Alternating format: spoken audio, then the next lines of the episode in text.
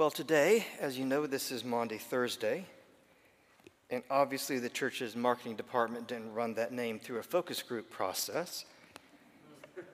It's an unusual name. You've probably heard someone call it Monday Thursday because it sounds like Monday. Maundy Thursday. It's an old name for this day. It comes from a Latin word mandatum, which means a commandment. We get the word mandate from it in English. We might as well call it Commandment Thursday. And that name comes from verse 34 and 35, which you heard Father Alex read earlier if you were outside. Jesus tells his disciples, A new commandment I give to you, that you love one another. Just as I have loved you, you also are to love one another. By this, all people will know that you are my disciple, if you have love for one another. And Maundy Thursday marks the day that Jesus gave us this new commandment. It comes on the same day that uh, Jesus institutes the Lord's Supper, the communion service, which we'll be celebrating later this evening. And of course, as St. Paul reminds us in the epistle reading, it's also the night on which he was betrayed.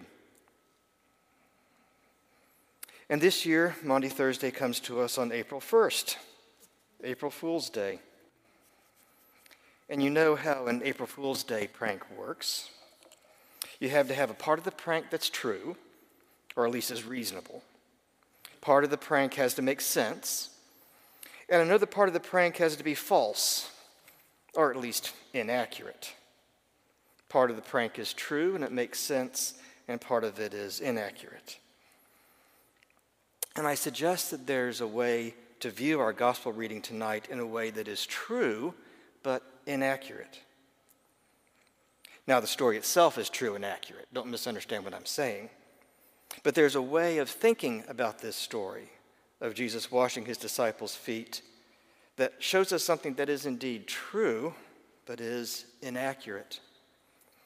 We can find ourselves drawing a conclusion which is true and reasonable and which makes sense but which is not ac- but is inaccurate and is not what the story is conveying to us. The story is probably familiar to most of us. Jesus, knowing that the Father had given all things into his hands, and that he had come from God and was going back to God, rose from supper. He laid aside his outer garments and taking a towel, tied it around his feet. And I know you know, he washed the disciples' feet.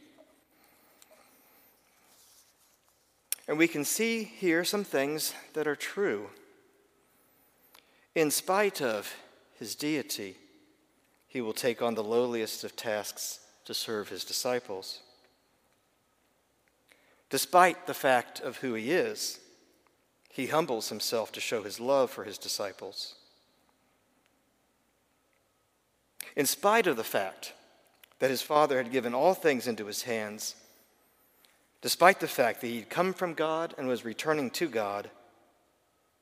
In his humility, he strips his outer clothing, he takes a towel, kneels, and washes his disciples' feet as a way of demonstrating his love for his disciples. And now, this is all undoubtedly true. Not only is it true, but it's biblical.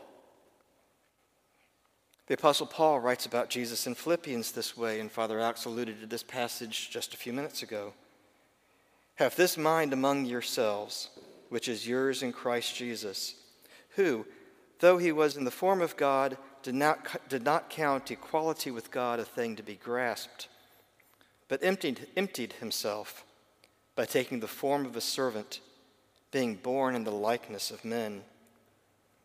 And being found in human form, he humbled himself by becoming obedient to the point of death, even death on a cross. So it's undoubtedly true here that Jesus, in spite of who he is, despite being God incarnate, becomes a servant, humbles himself to show love for his disciples. That's a conclusion which is undeniably true, but it's not quite accurate. You see, Jesus does not love his disciples in spite of who he is. Jesus loves his disciples because of who he is. And close attention to the text draws us to this very conclusion. Jesus, knowing that the Father had given all things into his hands, and that he had come from God and was going to God, rose from supper and washes his disciples' feet. Knowing that he had come from God, he rises and washes their feet. That's the English Standard Version. We read this earlier.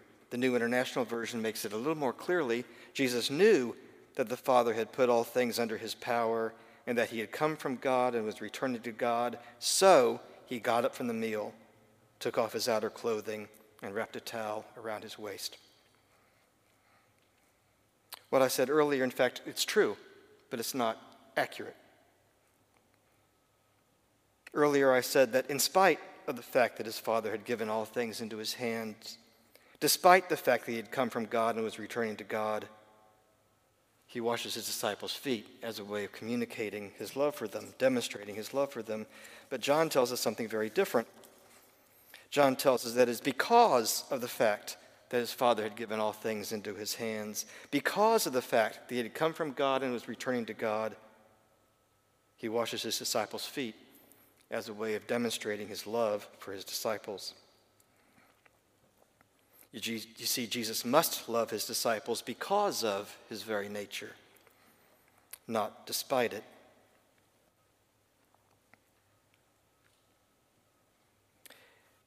As Christians reaffirm that God is love. Not merely that God is loving, but that God is love. Now, to say that God is love does not mean that love is God. One basic rule of logic is that that word is doesn't always mean an equal sign. To say that God is love is not to say that love is God. God is not equal to love, and love is not equal to God. We don't exhaust the meaning of what God is by saying that God is love. God is not only love, but God is also justice, God is also holiness, God is mercy. And of course, all these things come together on Good Friday. But among his many attributes, God is love. And that means to us as Christians that in the Trinity we find a loving community a community of creative love that envisioned humanity as a participant in that loving community. God is love, and to say that God is love, that it's a part of his very nature to be love, well, God must have something to love. And we believe that God is a trinity, a community of love. And that means that what is fundamentally and ultimately real about existence itself is that it's personal and not only personal, but that ultimately reality is about a community of love. Jesus, knowing that the Father had given all things into his hands and that he had come from God and was going back to God, knew also that he had to show his disciples how to enter into that community of love and service. And Jesus, knowing that the Father had given all things into his hands, and that he had come from God and was going back to God, had no better way of demonstrating who he was at this moment as the incarnation of God the Son than to illustrate the loving service of God's very nature by washing his disciples' feet. You know, Jesus had said earlier in John chapter 5, the same gospel, that not only that, that Jesus only does what he sees the Father doing. And there's not a footnote here to the foot washing that says this is an exception to that rule. Jesus says, I only do what I see my Father doing. And when Jesus washes his disciples' feet, he is doing what he sees his Father doing. Jesus is doing what God the Father does. He's washing the dirtiest part of the disciples' body and making them clean because he loves them. And this is what Jesus sees his Father doing. Not in spite of who Jesus is, but because of who he is. And that same theme is captured in the new commandment he gives his disciples. From verse 34 of the same chapter A new commandment I give to you, Jesus says, that you love one another just as I have loved you, you also are to love one another. By this, all people will know that you are my disciples if you have love for one another.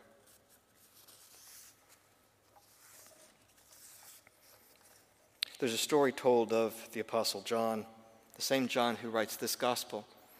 It's a story told by us by St. Jerome, one of the early fathers of the church, in his commentary on the book of Galatians. He speaks of someone he knows. Jerome speaks of someone Jerome knows who knew John when he was the bishop in Ephesus. And he said that Bishop John, the author of our gospel, would come every day to the church meeting, every Sunday to the church meeting, and deliver a sermon. But of course, John became very old. Soon he could no longer walk through the streets to get to the home where the church group was meeting. And the church group would send out people to carry him, to put him in a chair. You've seen this on in cartoons, to put him on a chair with, with staves and to, and to carry him to church where he would be, still be seated and would deliver the message. But then, even that job of sitting in that chair and being carried through the streets became so exhausting, he was exhausted by the time that he reached the church. The last time I told this story, um, Miss Jane Gressley was with us. And um, when I got to that part about being exhausted by having someone else bring you to church, she looked at me and she closed her eyes and she nodded her head. She was in, uh, in her late 90s by that point. Just being exhausted just because somebody had brought them to church. And eventually he became so exhausted that he would only, could only sit in the chair. When it came time for the sermon, he would say, Little children, love one another. And then wave his hand that the sermon was over. And week by week, he would say, Little children, love one another and then sim- signal that the sermon was over. Well, one Sunday, a disciple be, of John's who'd been coming every Sunday morning and hearing that sermon, love one another, said, Bishop John, why do you always give us the same sermon? Why do you always tell us the same thing? And Jerome said, John's response was, It is the Lord's command. If this alone is done, it is enough. If this alone is done, love one another, it is enough. Now, is it enough in the sense that it's all Christians are called to do? Of course not. But it is enough to show who Jesus is. The true mark of the Christian is not that we worship together it's not that we care for the needy in our community. It's not that we're faithful in prayer and scripture reading. It's not that we're faithful stewards of our resources, although we're commanded to do all those things and a whole lot more. But Jesus says here, and John will echo this teaching, that the true mark of the Christian is that the Christian has love for other Christians and that other Christians love that Christians that that Christian love one another. Love one another. Just as I have loved you, you also are to love one another. By this, all people will know that you are my disciples if you have love for one another. Not by this will all people know that you are nice. By this will all people know that you are my disciples loving each other becomes not just something that is done, but it becomes a part of our very nature. And like Jesus, it's not something we humble ourselves to do. Loving each other is not something we are to do despite who we are, in spite of our exalted position, because of who we have become. Loving each other is not something we do to have good manners or to be nice or to help the needy, but we love each other because of who we have become. That is the goal of our love, is to show who we have become, disciples of Jesus. Loving each other is something we do because of who we have become at the very foundation of our being, because we've been changed and converted, because we've become like Jesus. We've become disciples of Jesus.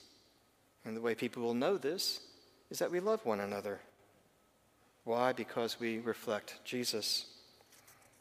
as we follow Christ more closely, humility and servanthood and love are not exercises we do, but they become a part of our very nature as, our, as disciples.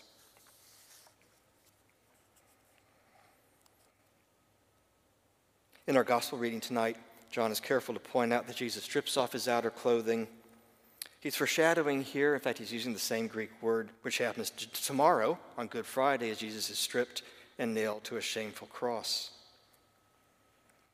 Later, as our evening progresses, the altar here, this entire area will be stripped, symbolizing to us that if the end of the story is Jesus' death on the cross, then all this stuff up here is just stuff. It's all vain and empty and fancy and pretty, and it's all just stuff. If the story is, ends on the cross, then life's just as empty as this altar is going to be.